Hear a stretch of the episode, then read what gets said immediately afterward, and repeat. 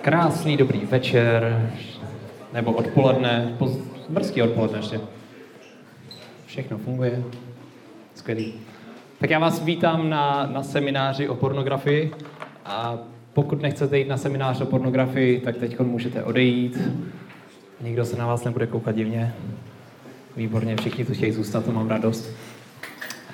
Proč se o pornografii pořád mluví? Já jezdím na festivalu United už nějaký ročník a každý ročník se tady mluví o pornografii. Já když jsem posílal organizátorům seznam věcí, o čem bych rád mluvil, tak jsem tam zmínil mimo děky, tak jakože tak můžu mluvit i o pornografii a vrátilo se mi, chceme porno. Tak jsem říkal, hm, tak jo. A mně přijde, že mluvit o pornu je, je strašně, strašně důležitý, protože kort v dnešní době, protože dneska není otázka, jestli se někdy s pornografií v životě setkáme, ale ta otázka je, kdy se s ní, se s ní setkáme. Protože pornografie ovlivňuje nějakým způsobem každýho, každýho z nás. Ať už přímo, že se sami koukáme, nebo nepřímo, že máme ve svém okolí nějakého člověka, který se na pornografii kouká nebo je zaháčkovaný. Věřící vám většinou řeknou, že nás se to netýká, my jsme v pohodě, my jsme křesťani, my se na porno nekoukáme, my chodíme do kostela. A nevěřící vám řeknou, no a co, tak se koukám na porno. Jakože to dělá každý. A myslí si, že o nic nejde, anebo že to není problém. Bohužel obě tady ty skupiny nemají tak úplně pravdu. A nemůžeme to zahodit jenom tak s myšlenkou, no tak se koukám na, na porno. A nemůžeme to zahodit proto, protože sledováním pornografie vystavujeme náš mozek stejnýma chemikáliema, jakýma je ten mozek vystavený při konzumaci tvrdých drog na, na, například. A postupně vlastně ta pornografie přeprogramovává, náš mozek a nastavuje tam nové reakce a nové fungování, jak ten mozek od té doby bude fungovat. A pomalu dostává náš mozek do závislosti. A závislost je velmi nekompromisní. Závislost nezajímá, co my chceme dělat nebo nechceme dělat. Závislost nezajímá, že my chceme být křesťani a chceme se modlit a chceme číst Bibli. Závislost si dělá, co chce s naším životem. A tak to je ten důvod, proč chci i dneska večer mluvit o pornografii, proč, eh, nebo odpoledne mluvit o pornografii. A je mi jasný, že asi většina z vás si řekne, co já s tím. Já neplánuju být závislý na pornografii, nebo já nejsem závislý na pornografii, nebo mně se to nikdy nestane. A já věřím, že taky většině z vás se to nikdy nestane. Ale přijde mi, že je velmi důležitý mít ty informace a být připraven buď to s tou svojí závislostí bojovat, anebo být připraven pomoct někomu, kdo za mnou přijde a bude potřebovat pomoc. Je zajímavá statistika, se kterou přišla výzkumná skupina Barna, a kterou vede Josh McDowell, který napsal třeba víc než tesař. A ta říká, že dnešní teenageři, což jste vy, a mladí dospělí, což jsem já, tak uh, vidí mnohem víc špatnou, špatný to, že lidi nerecyklují odpad, než to, že se někdo kouká na pornografii. A to je, myslím, takový velmi zajímavý obrázek o naší společnosti. Začnu úplně na začátek tím, co vlastně samotná pornografie je. A úplně nejlíp to jde vidět ze, ze složení toho slova, když se koukneme na a, ten původní význam v řečtině, tak se to skládá z dvou slov. To první je porné, což je z, ze slova pernanaj, což znamená prodat. A to porné je prodat za konkrétním účelem sexu. Prodat člověka, otroka, za účelem sexu, aby jsme získali peníze. To je ta část porné. Grafia, to asi znáte, fotografia, grafy děláte ve škole a tady ty věci. To je něco za, zaznamenat. Je to z, ze slova gref, což je vyrít. Dřív měli takový ty hliněné tabulky, ještě neměli tablety jako my, a tak prostě všechno, co chtěli nějakým způsobem zaznamenat, tak se vyrývalo. A vlastně to spojení je taky zajímavá věc, že pornografie je vlastně to, že někdo prodá člověka kvůli tomu, aby ten člověk měl sex a vytěží z toho peníze a to, co udělal, tak vyryje někam, aby to zůstalo zaznamenaný. A pak je tam ještě další rozměr toho, že my tady na to koukáme a nám se to vrývá do mozku a nějakým způsobem nás to ovlivňuje. Což je docela hnusný. Kdo by, kdo by něco takového dobrovolně dělal? Kdo by něco takového pustil do svého života? Kdo by se chtěl koukat na to, že někoho prodáte kvůli penězům na sex? A koukáte se na to. A možná se budete divit, možná ne, ale těch lidí je hodně. Pokud máte rádi statistiky, tak teď bude váš čas, vaše tři slajdy, který si užijete. Pokud nemáte rádi statistiky, tak mi budete teď nesnášet a budete doufat, že to skončí co nejdřív. Takže pro ty lidi, co to mají rádi. Uh, řeknu vám jenom takovou realitu, která je v tvrdých číslech, které jsou nevyvratitelné. A celkově na internetu je 12% ze všech stránek, které tam existují, tak jsou pornografický. A to dnes spadají takový ty různé seznamky, různé internetové obchody a kdo ví co, který poskytují nějaké služby, ale přímo stránky, na kterých je pornografie. Odhaduje se, že to je něco okolo 25 milionů stránek na internetu. Jedna třetina veškeré komunikace, která jde po sítích, po internetech, po Wi-Fi, LTE, tady tom všem, je staticky tvořena kvůli tomu, že se tam přenáší pornografie. A vlastně i to byl jeden z důvodů, proč všichni investovali do toho, aby se rozvíjely internetové sítě, aby ta infrastruktura byla co nejlepší. Dneska vy se můžete koukat na svoje pětkáčkové seriály a filmy na pětkáčkových televizích přímo z internetu streamovat jenom díky tomu, že existuje pornografie. Protože lidi do toho sypali takový peníze, aby jim to mohlo, aby jim to mohlo fungovat a aby na tom mohli rejžovat peníze. Protože další ze statistik je, že každou sekundu se utratí průměru 3000 dolarů za pornografii na internetu. To je docela dobrý business plán. To je něco, co bych asi chtěl, aby mě živilo, že každou sekundu mi přijde 3000 dolarů. Takže to je z té technické stránky. A teď se koukneme na lidi, protože ty čísla asi zatím budou i nějaký lidi a pravděpodobně se porno nekouká samo na sebe. Aspoň si myslím, že to tak je.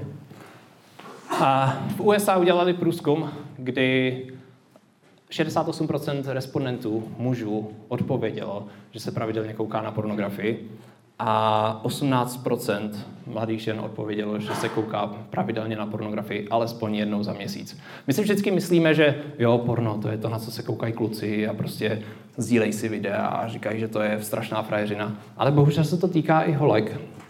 A když, když zúžili ten průzkum a koukli se na to, jaký jsou náboženské přesvědčení těch lidí, tak u skupiny křesťané, což jsme my, tak eh, ty procenta nebyly nějak rapidně lepší.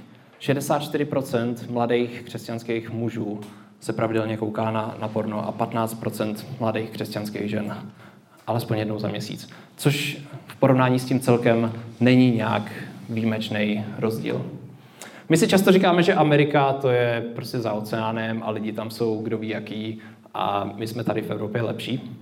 Ale když v roce 2015 udělali průzkum mezi tisícem křesťanských mužů, kteří pravidelně chodili do církve, nejsou to takový ty křesťaní, kteří jednou za rok přijdou do kostela na Vánoce, protože prostě se to dělá, ale mezi lidmi, kteří pravidelně chodili do církve a byli součástí církevního života, tak 75% mužů přiznalo, že se dívá na pornografii alespoň jednou za týden. Byl to mladí muži mezi, mezi 15 lety a 25 lety. A 41% mužů přiznává, že jsou závislí na pornografii. 30% mužů z té skupiny řeklo, že jsou vedoucí nějaký služby nebo něčeho v církvi a sledují pornografii. My si často říkáme, jo, ten člověk stojí vepředu, ten je v pohodě, ten se určitě nekouká na porno, ten s tím nemá problém. Můj vedoucí mládeže je prostě svatý, úplně dokonalej, nic to, ale i nás se to týká. Takže pokud jste řádoví členové mládeže, tak buďte si vědomi toho, že vedoucí nejsou zas tak super a poženálí lidi, ale jsme stejní lidi jako vy. A jedna z nejvíc alarmujících statistik byla, že 10% z těch respondentů, z toho tisíce lidí, si zaplatilo za sex nebo za nějakou erotickou službu. Což je trestná věc a je to něco, k čemu to sledování pornografie může vést. A úplně nejsmutnější věc, která mě mrzí asi ze všeho nejvíc, je, že 90% z těch respondentů říkali, že církev mi nedovede pomoct. Církev tady o tom tématu nic neví. A to je důvod, proč, tu, proč tu o tom mluvíme. Když se koukneme na uh, statistiku z Pornhubu, což je jedna z, ze stránek, která má největší obraty v tom pornoprůmyslu, tak nám to krásně ukazuje, uh, jaký asi tak lidi v jakém věku se koukají na pornografii.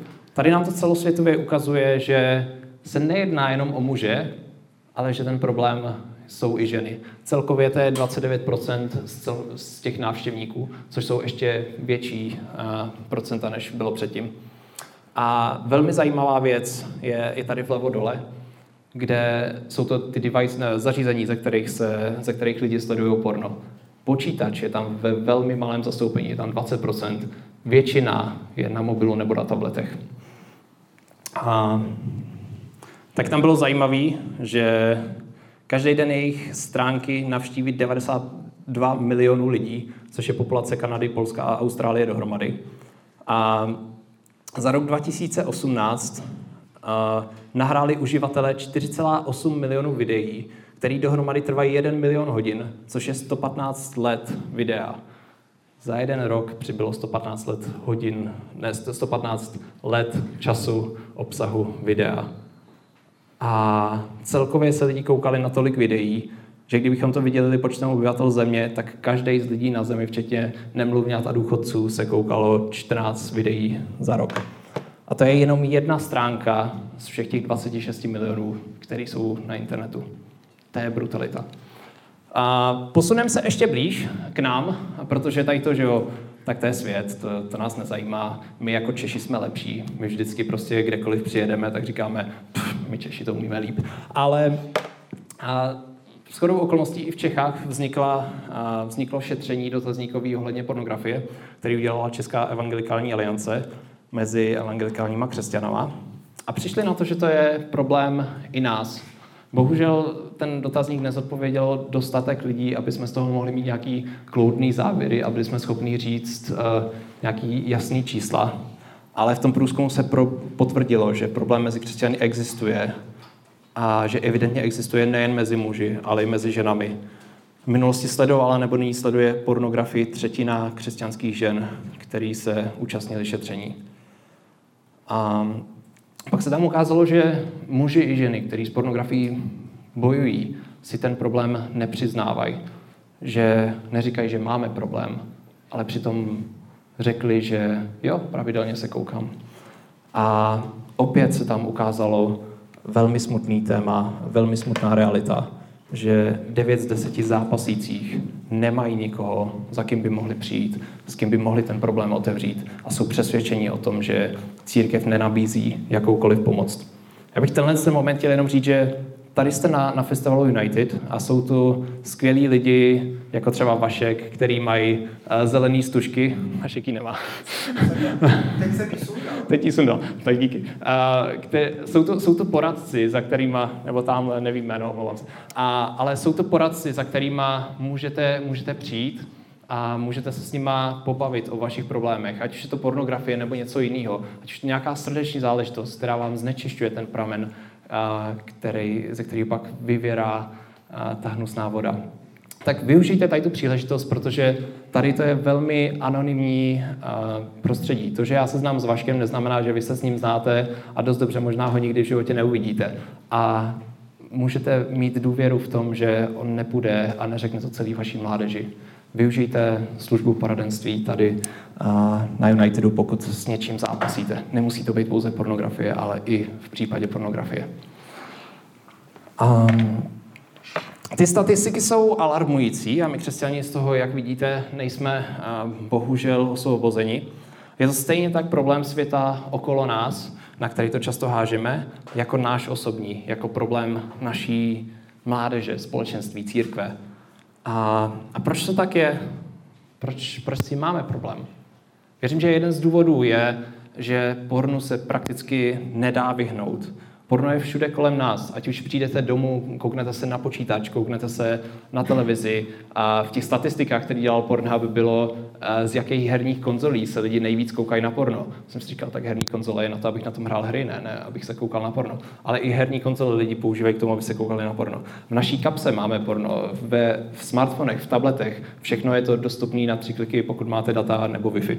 A je to, je to v YouTube, když se kouknete na různý, různý videa, tak ve většině z nich jsou nahý holky, protože jinak by se na to nikdo asi nekoukal, nevím.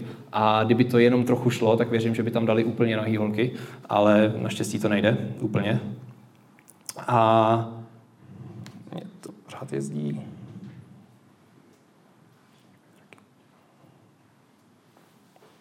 Tak, Zkrátka, porno je všude, všude okolo nás a je velmi těžký se mu, se mu úplně, úplně vyhnout. Je to novodobá modla, která je neferová, masivní, velmi anonymní, a dostupná a levná.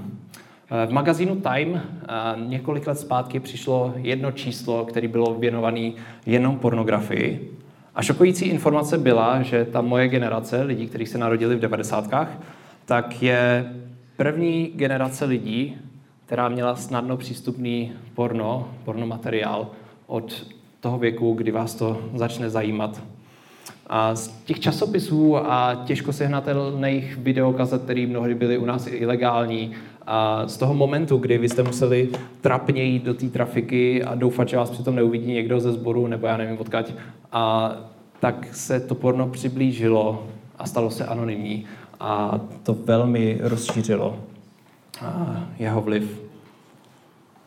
Takže se může, může zdát, když, eh, když to takhle vidíme, že to je všude a že spousta lidí to konzumuje a vlastně viděli jsme i ty peníze, které jste v tom točí, tak eh, může se stát, že, že se nám to bude zdát jako dobrý business plán. Jakože někdo konečně vymyslel produkt, který generuje spoustu peněz. Tak kde je v tom problém? Jo, v definici toho slova por, porno jsme slyšeli to prodat člověka za sexem. Takže porno je jako evidentně dobrý, dobrý business plán, to, kde to funguje. Ale je důležité kouknout se, za jakou cenu se tohle to děje. A to nejlíp vidíme na tom místě, kde se to natáčí. V Anglii se tady tím, tady tím tématem zabí, za, zaobírali a natočili, natočili, porno, eh, natočili dokument, který se jmenuje Zajdi na rande se svojí pornohvězdou. A vzali, vzali tři kluky, který byli velmi zaháčkovaný do pornografie, byli v takovém stavu, že prostě týpek jel domů z práce a najednou viděl benzínku, tak si řekl, hej, já se musím jít kouknout na porno. Vzal mobil, zaparkoval, šel na záchody, kouknul se na porno, nastoupil do auta a jel domů. A ty kluci byli ve stavu, kdy nebyli schopní si najít nějaký vztah, nebyli schopní už normálně žít, ale to porno je bavilo. A tak tady ty tři kluky vzali a řekli jim, hele, my vám splníme váš sen, my vás vezmeme za vaší oblíbenou pornohvězdou a můžete s ní strávit den. A tak ty kluci byli nadšený, protože to byl jejich život a říkali, jo, to chci. Tak do toho šli, kejli na to a potom týdnu, který strávili v LA, a viděli tu realitu, jak to vypadá, tak se vrátili domů a řekli, já už porno v životě nechci vidět. To, co jsem viděl, to bylo tak drsný, že nechci porno v životě vidět. A často uděláte různý rozhodnutí a říkáte si, jo, tohle už nikdy nebudu dělat, vydrží vám to den a pak vám to už nevydrží. Ale tady ty kluci, oni se k ním vrátili s tou televizí po půl roce a po dvou letech a přišli na to, že ty kluci mají normální životy. Už jsou dva roky bez porna. Mají přítelkyně, jeden byl gay, teda tak měl přítele. Ale jo, jako vrátili se do normálního života, který je naplňoval a mohli žít bez porna. Co bylo tak drsný, co tam, co tam viděli, že je to vlastně donutilo tak radikálně změnit život z toho člověka, který byl velmi zaháčkovaný na pornografii, do člověka, který ze dne na den je schopný říct, tak tohle ne. To, co tam viděli, je, že natáčení několika minutové scény, která je těma producentama naservírovaná na talíř toho konzumenta, trvá několik hodin nebo, nebo dní a je to proces, který je ohromně náročný, ať už psychicky nebo fyzicky. Jestliže to slovo porné znamená koupení ženského otroka na sexuální účely, tak natáčení je místo, kde tohle můžeme vidět v plnosti a, a v realitě. Aby herci vůbec snesli tak, tak drsnou práci, tak se musí různýma způsobama povzbuzovat, ať už měkkýma nebo, nebo tvrdýma drogama. Když se koukneme na, na statistiky, tak zase 80% herců bere marihuanu, 50% extázy, 45% kokain, 40% halucinogeny, alkohol a cigarety, to už se ani nemapuje, protože to je naprosto běžný. Navíc kvůli nárostu serveru s amatérskou pornografií, tak ty lidi už ani nemají možnost se naplno uživit, takže musí dělat prostituci, aby mohli mít ten životní standard, na který, na který jsou zvyklí. A nejen, že tady ta práce je hodně fyzicky náročná, ale taky, taky, taky fyzicky. Protože většina těch scén se točí bez kondomu, tak tam jsou různý, různý pohlavní nemoci. Většina těch pornohvězd trpí nějakou z nich. A většina těch hereček musí brát velmi silný prášky na bolest, aby vůbec byli schopní tu scénu natočit. A co je stejně hrozný pro ty herce, je i psychická část. Obvykle mají hodně těžký nebo až nemožný návrat do reality. Protože představte si, že vaší práce, za kterou se fakt stydíte, je plný internet. Přijdete na pracovní pohovor a co jste dělali? Hm. A to je jedna věc, ale druhá věc je, že jsou zvyklí na velmi vysoký finanční standard, který nejsou schopní běžnýma jakoby, zaměstnáníma si nějakým způsobem zajistit. Další obrovský problém je pro eh, z té psychické stránky a jsou psychické následky z natáčení, kde většina scén obsahuje nějakou fyzickou agresi, polovina z těch scén obsahuje nějakou verbální agresi. Z novin jsou dokonce známy případy, kdy herečky byly znásilněny na place a nemůžou se dovolat spravedlnosti, protože lidi říkají, to byla tvoje práce, co čekáš? Nejsi naivní? A celou tady tu smutnou realitu schrnuje mm, průzkum, který udělali mezi 300 pornohvězdama, který umřeli nějakým způsobem a zjistili, že obrovský počet z nich a umřelo na předávkování nějakýma práškama nebo drogama nebo sebevraždou, nebo nějakou jinou tragédií. Zatímco průměrná délka normálního člověka, co my jsme tady, je něco okolo 79-80 let, tak průměrná délka života pornoherce je 30 let. Takže to je ta realita za, za kamerou, která ty kluky donutila k tomu, aby se přestali koukat na porno. Když to zažili naživo. Jenomže pak je tu druhá realita. Realita toho, co se děje za monitorem. Realita těch lidí, kteří se na porno koukají. Když cítíme, jaká realita je pornografie, tak je vidět, jak moc velká cena je placena za to, aby nám producenti naservírovali přesně to, co potřebují. Tu dokonalou iluzi toho, aby nás zaháčkovali. Aby získali to, co potřebují. Aby získali ty lidi, kteří jim platí. Potřebují nám nasadit nějakou dokonalou iluzi aby nás zaháčkovali, aby dál a dál si mohli mastit svý kapsy. Ale proč se jim to daří, když to je tak nechutný? Ten důvod, proč se jim to daří, na čem se shodne spousta lidí, je, že porno funguje do jisté míry jako droga. A na první, na první moment si řeknete, že porno a kokain nemají nic společného, ale...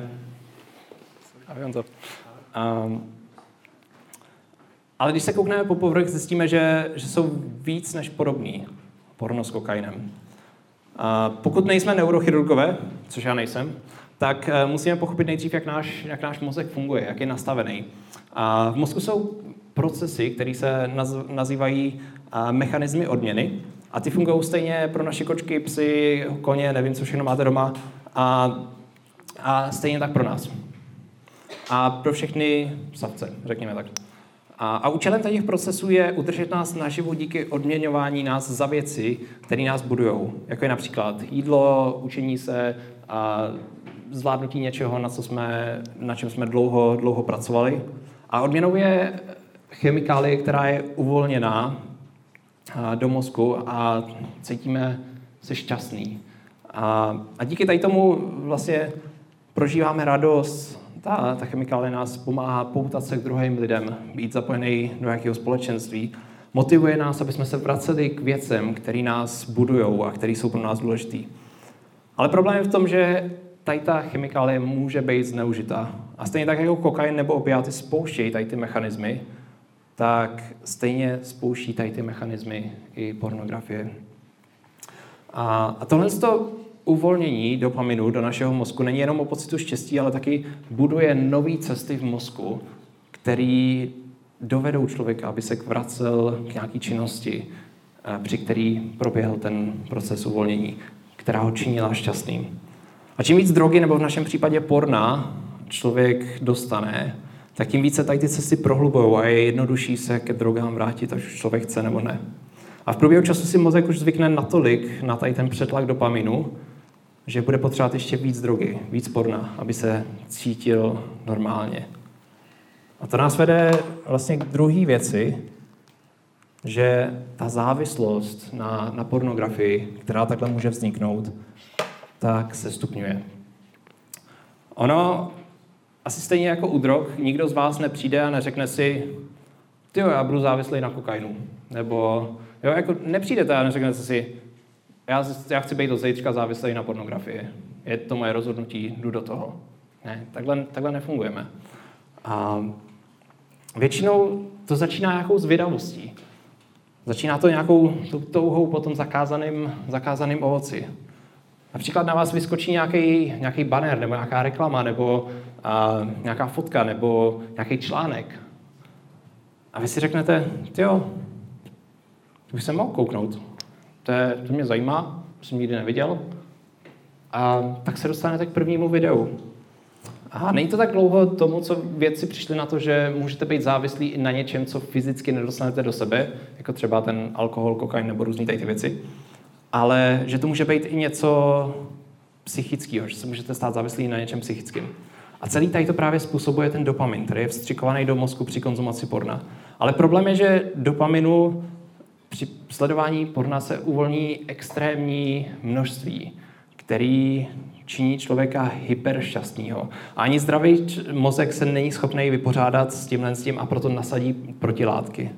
Důsledek toho že je, že mozek už neuspokojí ty činnosti, které ho uspokojily předtím. Jako třeba jít si zahrát e, fotbal s kámošema, nebo sníst balíček čipsů, bombonů, nebo já nevím, co všechno jíte. A já jim všechno.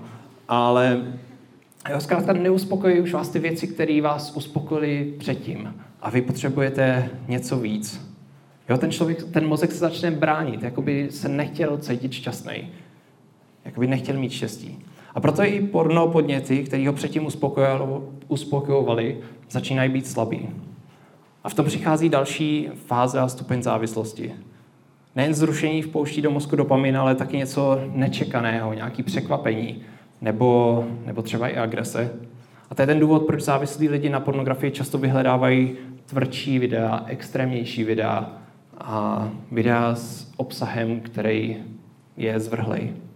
A čím více se uživatelé uchylují k podobným věcem, tím více prohlubují i ty mechanismy odměny a předrátovávají ten způsob, jak ten mozek funguje. A ten mozek už je nastavený a říká si, tohle je dobrý, k tomu se vraťme. A tím je horší vrátit se do reálného života. A proč jsem to tak šílený věci vlastně vůbec popisoval, že, že porno je závislost a že se to stupňuje? Protože nám to pomůže trošku víc pochopit, jak ta samotná závislost ovlivňuje náš život, naše chování, naše myšlení. A tady jsou nějaké věci, které jsou důsledky konzumací porna. Já začnu tím, že porno vede ke zvěcnění. Vlastně ten výsledek toho, když člověk se kouká na porno, je, že začíná vnímat to druhý pohlaví jako jenom nějaký objekt, který je stvořený na to, aby s ním měl sex. Muži při pohledu na, na ženu už se nekoukají na to, že jo, Katka je super, hraje skvěle na kytaru, je s ní sranda, je vtipná, má ráda Boha, prostě je nadšená do života. Ale kouknou se a ty Katka, hm? od té bych mohl mít tohle, tohle, tohle. Koukají se na to, co by s ní mohli zažít v sexu. Vede to k tomu zvěcnění, kdy už člověk se nekouká na to, co je v srdci toho člověka, ale kouká se, co od něj může dostat, co se těla týče. Pornografie snižuje naši schopnost vztahu a může vést až k úplnému odloučení. Člověk, který je zaháčkovaný v pornu, tak si začíná myslet, že je v něm něco špatně. A že to špatně musí co nejvíc střežit a nesmí to někomu říct. A pak, když by to někomu řekl, tak to bude teda velký problém, protože ty lidi by ho odsoudili, nesnášeli by ho, mysleli by si o něm, že je úchyl a byl by úplně vyloučený ze společnosti. Jenomže to vede k tomu, že ten člověk, který si tohle to myslí, tak začíná podle toho i jednat. Začíná se vyhybat lidem, protože se bojí, jo, Petr to asi o mě ví, nebo tuší, nebo si to myslí. Já bych se radši měl přestat výdat s Petrem. A může se stáhnout úplně, až to může výst k úplné izolaci. Bojí se toho, že někdo přijde a odhalí jeho slabé místo. Porno může vést k psychickým a, problémům nebo k prohloubení psychických problémů. A tím, že člověk se izoluje a začíná trávit čas jenom se sebou, tak jediný hlas, který plní jeho hlavu, je on sám a třeba i Satan. Jo, vzdaluje se od svých přátel, od rodiny, změlčují se zdraví vztahy a tím je náchylnější na psychické problémy. Porno taky snižuje naší hodnotu. To, jak vnímáme vlastně sami sebe. Porno ukazuje lidem, že jsou jenom nějaká splátanina lidských částí, se kterými se dají dělat nějaké věci. A že nemají nic víc, co by mohli světu okolo sebe nabídnout. A tím nás degraduje na nějaký pouhý sexuální objekty. A už úplně pomíjí to, že mám nějaký charakterový vlastnosti, můžeme být přátelé, že jsme vztahový bytosti. Degraduje nás to jenom na nějaký pouhý objekt. Porno vede k násilí. Jak jsem tady mluvil, tak a vlastně ta závislost se stupňuje a člověk potřebuje drsnější a drsnější věci, aby ho pořád porno bylo schopný uspokojit. A průzkumy ukázaly, že konzumace porna vede ke zvýšenému násilí. A jak je deformovaný ten mozek, tak výsledek toho je, že už nás nedokážou zrušit normální věci, ale potřebujeme extrémnější podněty. Na rozdíl od násilí v normálních filmech, kde ten superhrdina dá facku tomu padouchovi a ten padouch mu to vrátí a my se na to těšíme a prostě očekáváme tu bitvu a prostě je tam řežba a všichni se prostě mlátí, tak když se kouknete na násilí v pornu, tak když ten agresor zautočí, tak z té strany je to přijato vlastně buď to bez reakce, anebo s pozitivním, uh, jako pozitivní reakcí. Dle statistik je většina útoků v pornu s neutrální nebo pozitivní reakcí. Jinými slovy, oběť je zmlácená a ještě se přitom směje a rádoby si to užívá. Uživatel porna díky tomu je přesvědčený o tom, že, že žena si násilí užívá, že ho vyžaduje. A v extrémních případech to může výst k znásilnění, kdy ten násilník je pak přesvědčený o tom, že tyjo, ale ona to chtěla a ona si to užila. Ona si o to říkala. Pornografie ničí manželství, to nevím, asi není teď realitou pro většinu z vás, ale v manželství, kde jeden nebo oba ujíždí na pornu, tak se odehrává ta jejich intimita toho manželského vztahu mimo ten vztah. A začnou se sobě vzdalovat, protože najednou ten sex, který měl působit k tomu, aby je pojil k sobě, aby je k sobě přitahoval, najednou nefunguje a rozpadá se. A to pojítko se stává jakým, jako kamenem úrazu. V extrémních případech si lidi při sexu představují něco nebo někoho jiného, a aby zažili to, co, to, co chtějí. V úplně extrémních případech si lidi zaplatí někoho na nějaký sexuální služby, aby zažili tu svoji fantazii, kterou jim servíruje porno, ale marně. Může to výst k rozpadu manželství. Navíc partner, partner, který zjistí, že jeho manžel, manželka, přítel, přítelkyně ujíždí na pornu, se, je většinou zraněn a přebírá informaci, že není pro svého partnera dostatečný. Cítí se, že je podveden, podvedená. Pornografie ničí rodičovství, děti eh, závisláků na, na pornografii nemají dostatek pozornosti. Může to víc eh, k poruchám sebepřijetí a tady těm věcem. O tom to nemusíme asi mluvit víc. A pornografie ničí sex. Je to paradox. Řekli byste si, že budu se koukat na porno, budu vědět, jak být v sexu lepší.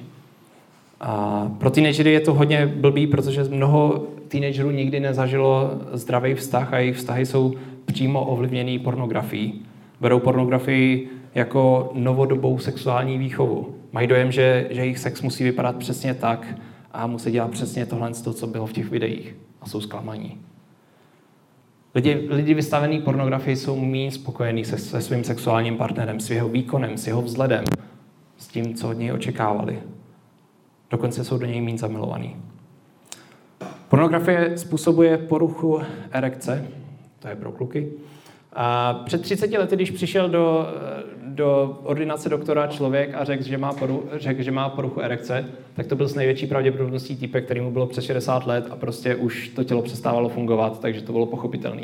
Dneska, když přijde do, do ordinace tady toho člověka někdo, tak to je dost často člověk v mém věku a říká, hele, včera jsem byl na baru, zbalil jsem kočku, prostě holku z svých snů, pak jsem ji odvez k nám, skočili jsme spolu do postele a mě se nepostavil. To je věc, kterou zažívá čím dál tím víc a víc lidí, kluků. A kvůli tomu je i komunita NoFab, kde vlastně nevěřící lidi přišli na to, že porno jim ničí jejich sexuální život a že se ho chtějí vzdát. A povzbuzují se tam. A takže i nevěřící na to přišli. Další problém je, že porno ukazuje málo. My jsme dost často přesvědčení o tom, že porno nám ukazuje až moc, že nám ukazuje věci, které bychom fakt neměli vidět. A ano, je to tak. Ale v realitě pornografie nám ukazuje málo. Protože najednou nám servíruje, že vztah muže a ženy je o tom, že se spolu vyspějí. A že vztah je jenom, jenom o sexu. A my všichni máme touhu po vztahu, my všichni jsme hladoví potom, aby jsme měli vztah, aby jsme měli někoho, kdo nás miluje, kdo naplňuje tu naší potřebu vztahu. Ale když to začneme řešit pornografii, tak je to něco jako když doběhnete desetikilometrový běh, přiběhnete domů a namísto toho, abyste se napili a dali si prostě nějakou vodu nebo kolu nebo něco takového, tak vezmete skleničku, nasypete do toho sůl, napijete se toho a chcete ještě víc. Nestačí vám to a nenapijete se to, je to hnusný. Nenaplní to vaší touhu. Tak stejně tak funguje pornografie. My máme dojem, že jsme ukojili tu svoji touhu po vztahu, po vztahu ale chceme ještě víc a je to hnusný. Pornografie ničí pornografii, což je takový vtip, ale je to realita. A díky rozšíření pornografie na internetu absolutně zkrachoval Penthouse, což byl časopis, který kupovali generace vašich rodičů a mých rodičů. A časopis Playboy, který byl vždycky známý tím, že tam byly ty nahotinky, tak dneska v něm nenajdete ani jednu nahou holku. Je to o autech, o tom, co dělají muži, gentlemani. Je to gentlemanský časopis. To je zajímavý. A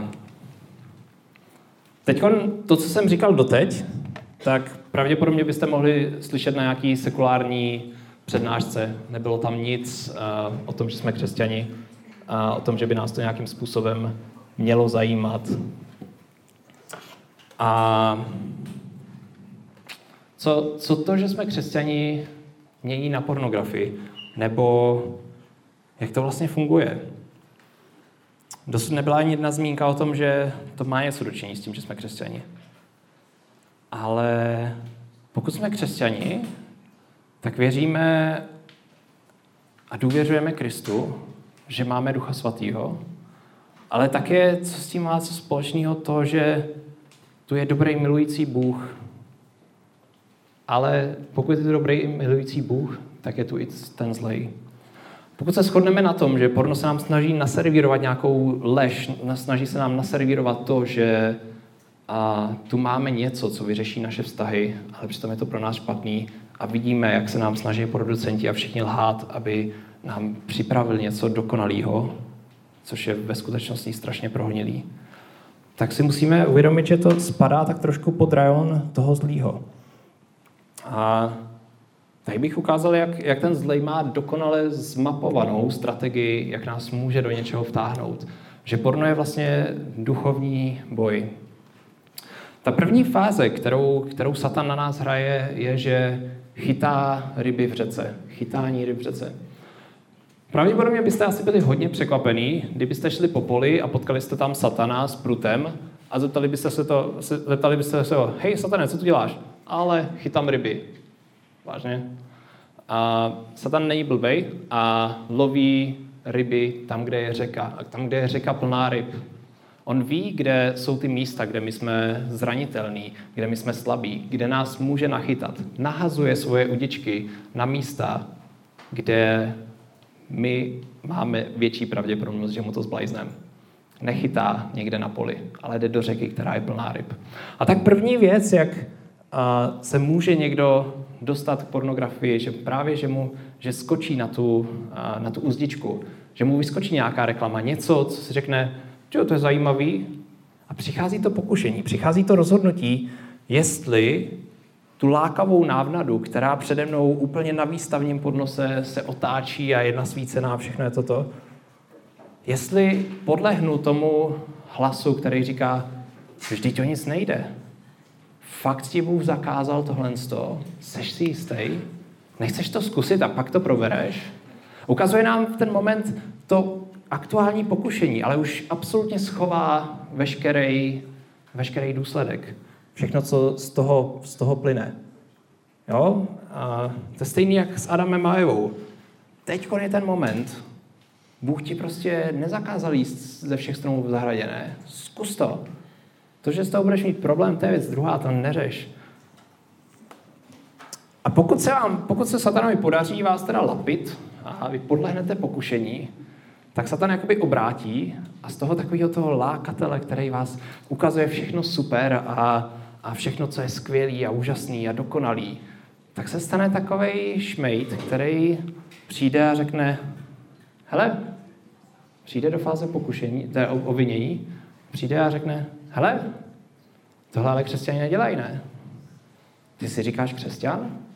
Ty, co se teď kouknul na porno, jak by se na tebe koukal tvůj vedoucí mládeže? Tohle nemůžeš nikomu říct? Tohle jsem si teda o tobě nemyslel. Myslel jsem si, že budeš lepší. S tímhle tím vůbec nemůžeš jít k Bohu. Teď si teda pěkná špína. Přichází a obvinuje nás z toho, co, co jsme právě udělali a snaží se nás úplně svázat s tím, že jsme nuly, že tohle správní křesťané nikdy nedělají. Kdybys byl opravdový křesťan, neměl bys tyhle touhy, neměl bys tyhle myšlenky, zápasy. Opravdoví křesťané přeci tohle nedělají. A pak, když se povede satanu nás do sytosti obvinit, tak přichází strach z naší strany. Začíná nás Satan strašit. Dostavuje se strach, který je tím obviněním ještě podporovaný. Začínají přicházet myšlenky na typu Bůh tu se mnou není. Tohle to nemůžu zvládnout. Porno je silnější než já. Já se z toho nikdy nedostanu. Nesmí to nikomu říct, co když se to někdo doví. A pak, když podlehneme strachu, tak posledním a finálním krokem, kdy nás ten zlý má úplně svázaný, je izolace. To je ten moment, kdy se tomu zlýmu povede nás rozložit úplně na poslední prvočinitele. A přicházejí na mysl myšlenky typu, kdybych byl dost dobrý, tak by se s tímhle dokázal vypořádat sám. Nejen, že Bůh se mnou není, s tím už jsem se nějakým způsobem smířil. A co je horší, on mě vůbec ani nechápe. Svůj zápas nemůžu s někým sdílet. Všichni by mě měli za uchyla. Nikdo by mě nepochopil. A v izolaci od lidí a od Boha už jsme naplno otevření tomu přijímat další a další lži. Další obvinění a jsme ještě víc náchylní na strach a ještě více ji rozdolujeme. A to nakonec může výst až k úplné izolaci od církve a od společnosti. Doufám, že jsem vás dostal do pořádného bodu deprese, že vidíte, že všichni se koukají na porno. Uh, není vlastně skoro cesta je to špatný. Ale, teď přichází to ale a ti, co odešli v té uh, fázi před tímhle, tak uh, to je smutný. A dobrá zpráva je, že je cesta ven. My věříme, že jsme na, na straně Boha, který je silnější než ten zlý. A tak můžeme být osvobozeni protože není nic, co by bylo pro našeho Boha nemožné.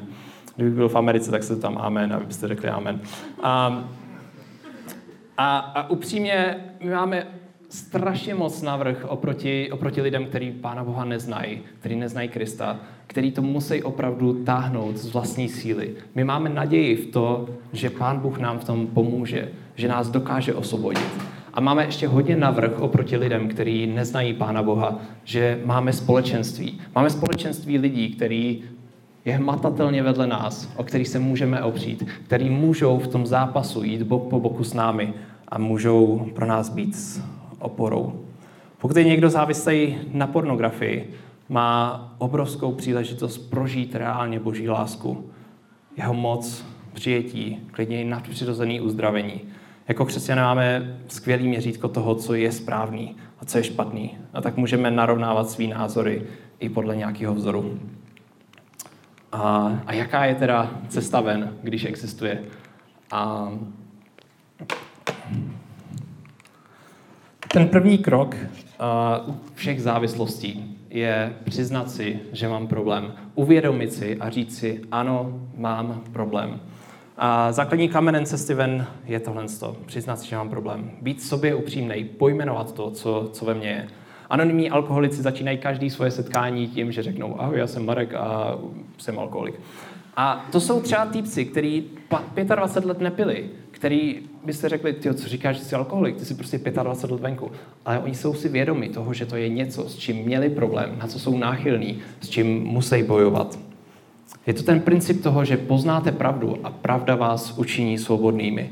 Dokud budeme žít ve lži, že porno není problém, tak se nikdy nedostaneme ke svobodě. Nikdy se nedostaneme k tomu cíli, po kterém vlastně strašně toužíme.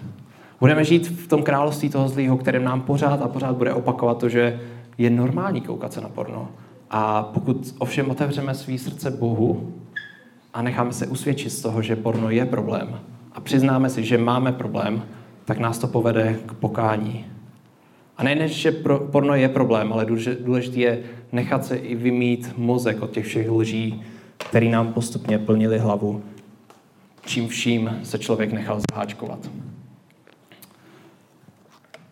Druhý krok při cestě ven, když už si uvědomíme že, a přiznáme, že máme problém, je, je pokání. A to je kapitola sama o sobě a je to strašně zajímavá a bohužel mnohdy opomenutá praktika pro naší církev. A pokání je nedílná součást křesťanova života. Není to něco, co uděláte na začátku své duchovní cesty a pak už jste dokonalí a vlastně než přijde Ježíš nebo než umřete, tak eh, můžete žít život. Ale na pokání mi nestačí pět minut, abych vám v kostce schrnul. V pokání přicházíme k Bohu, vyláváme mu své srdce a říkáme mu, a litujeme toho, že jsme pochybili, že jsme dělali nějaké věci, které se mu nelíbily, že jsme se minuli toho cíle, který pro nás má a že se chceme vrátit na tu cestu, kterou pro nás má, kterou pro nás připravil. Pokání je nějaké vzdání se a odevzdání něčeho, co nám brání v tom, abychom šli za Bohem. Modlitba Vím, že to zní jako kliše, pokání a modlitba, ale je důležitý mluvit s Bohem o těchto z těch věcech. A já vždycky říkám důvod, proč, proč se modlit. A Bůh ví všechno. Jako, proč bychom se modlili? Teď on je vševědoucí. On ví, co se, se v nás odehrává. Ale zkuste se zamyslet nad váma, když chcete kapesný, tak vaši rodiče taky vědějí, že, že chcete kapesný, ale vy si o něj řeknete. Proč Bohu neříkáme věci, po kterých toužíme a který on nám chce dát? Pak další věc, kterou vlastně na cestě ven ze závislosti je důležité nějakým způsobem praktikovat je princip toho, že světlo vyhání tmu. Síla hříchu je ve tmě, když je ve skrytu. I, I proto nám našeptává ten zlý, abychom svůj problém s nikým neřešili, aby nás, že nás nikdo nepochopí a že, že se na vás budou dívat špatně. Hřích se ze tmy živí, roste v ní, expanduje v ní a chce pohltit úplně všechno. Ale hřích zničíme tím, že, že ho přivedeme na světlo. Že se svěříme někomu, že si najdeme někoho, komu řekneme, hele, mně se děje tohle. Komu budeme vykazatelní? Kdo se za nás bude pravidelně modlit?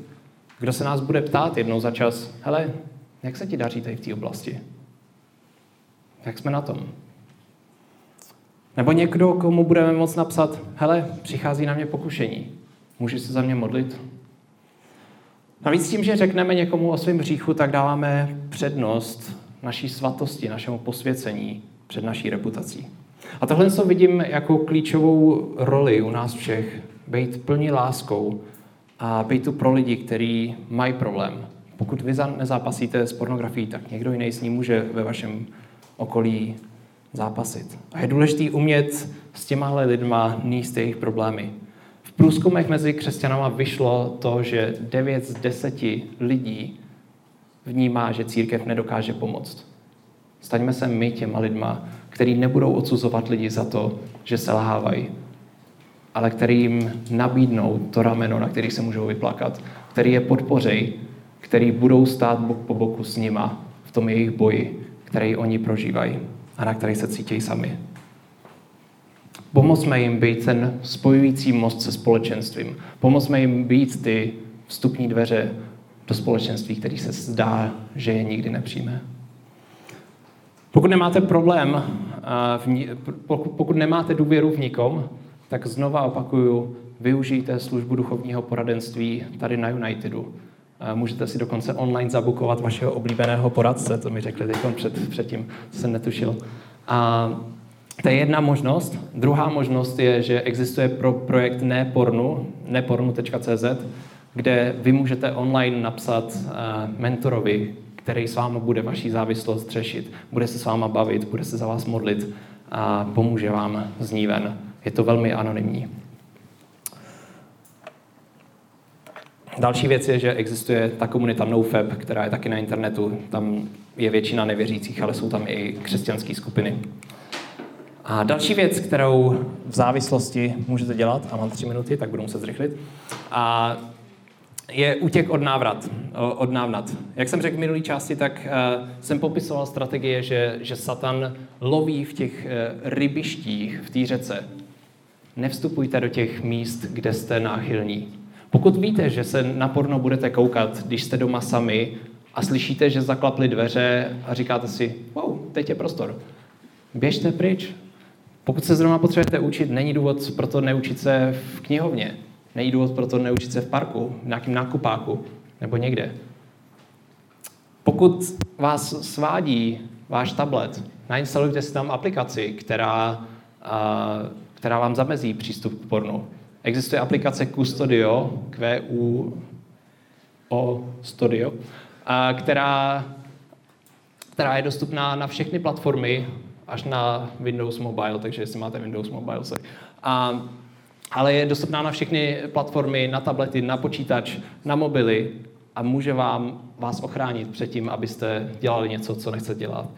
A najděte si nové věci, které budete dělat, eh, dělat v životě. Nevstupujte do té do řeky, která, kde víte, že jste, že jste náchylní. Možná můžete začít jít offline. Znám lidi, kteří žijou bez internetu, že nemají doma internet, nemají v mobilu internet a internet mají v kavárně. Je to neuvěřitelný, já si to nedovedu představit, ale ty lidi žijou a jsou reální a mají šťastný život. A poslední věc, kterou chci říct, je budujte nové návyky. Lidi dost často když bojují s nějakou závislostí, tak se ještě a ještě a ještě víc snaží s ní bojovat a ještě víc se motivují a dávají si různé tresty a cíle a všechno a soustředí se strašně moc na tu závislost a jak se z ní dostat. až je to znova pohltí. A je velmi důležité začít s nějakýma zdravýma návykama. Protože i pokud by se vám podařilo skrz vaše nějaký nový motivace a tresty a žebříč, žebříčky hodnot a něco všechno tu závislost vymítit, tak si tam najde místo nějaká nová. Najednou se nebudete koukat na porno, ale budete se koukat na YouTube a videa na kočka, s kočkama, nebo začnete hrát Fortnite. Já nevím co. Ale místo něčeho si tam nenápadně vleze něco jiného. Staňte se tím člověkem, kterým chcete být už, už dneska. To zní jako nějaký slogan nějaký firmy, která vám něco prodá. Ale přemýšlejte nad tím. Když něco chcete ve svém životě, tak si říkáte, od zítřka začnu. Super, jenomže ten zítřek je vždycky zítra. A tady k tomu mám jeden takový příběh, a, který vyprávěl Billy Graham. V jednom městě byl eskimák a chodil tam každý pátek se svýma dvěma psama, s bílým a černým, a nechal je závodit. A ty psy vždycky vyhráli jeden, ale velmi, velmi jako o, o velký kus, že to nebylo jako, že by to bylo tak eh, natěsno, ale vždycky jeden vyhrál o obrovský kus. A tak ten další týden, a on teda tam ty psy přived a nechal lidi, aby sázeli a pak sbíral ty sázky a vždycky na tom vydělal. A ty lidi říkali, hele, jak to děláš, že, že to máš takhle zmáklý, že vždycky jeden ten pes prostě vyhraje od, jako fakt na plný šáře, že to není jenom kousek. A on řekl, to je jednoduchý. Já ten týden před těma závodama vždycky jednoho krmím a toho druhého nechám hladovět. A ten, který ho krmím, tak ten to vždycky vyhraje. Je to jenom na vás, co ve vašem životě budete krmit a co necháte vyhladovět. Akorát, že pokud jenom něco necháte vyhladovět a nic jiného nebudete krmit, tak nic nevyhraje.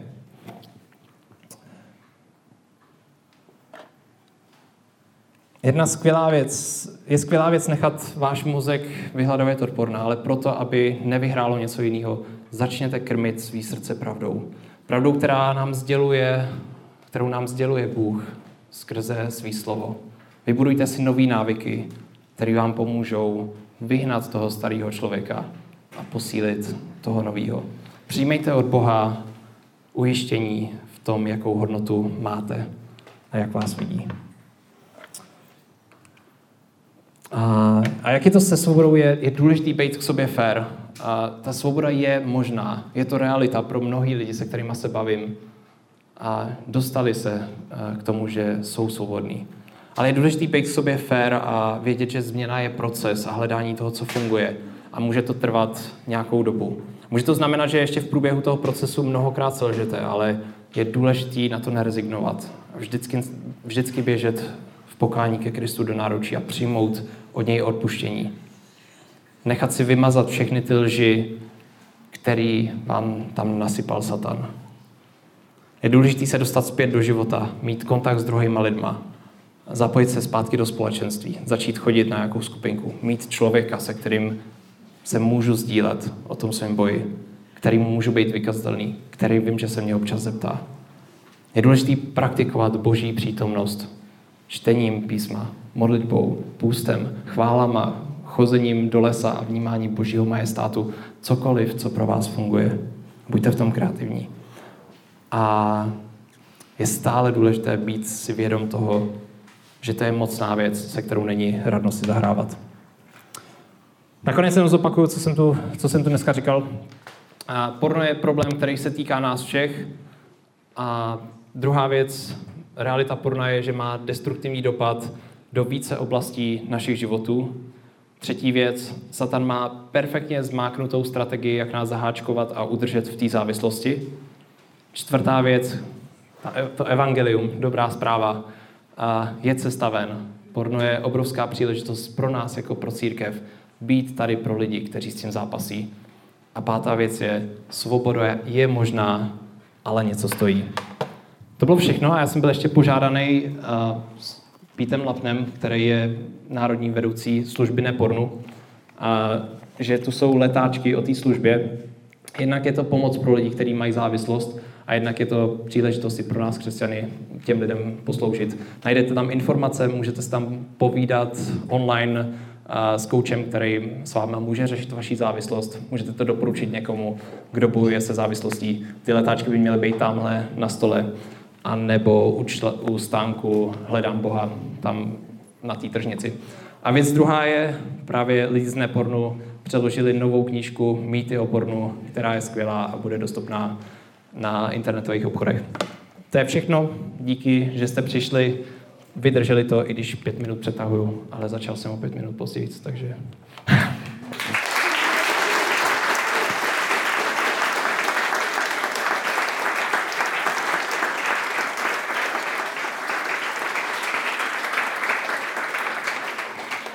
Připomenu jednu věc, kdybyste s čímkoliv bojovali a něco si nesli ve vašem srdci, využijte službu duchovních, poradc, duchovních poradců, duchovního poradenství. Buď to tady u pánů se zelenými vysačkama, anebo v kulturáku.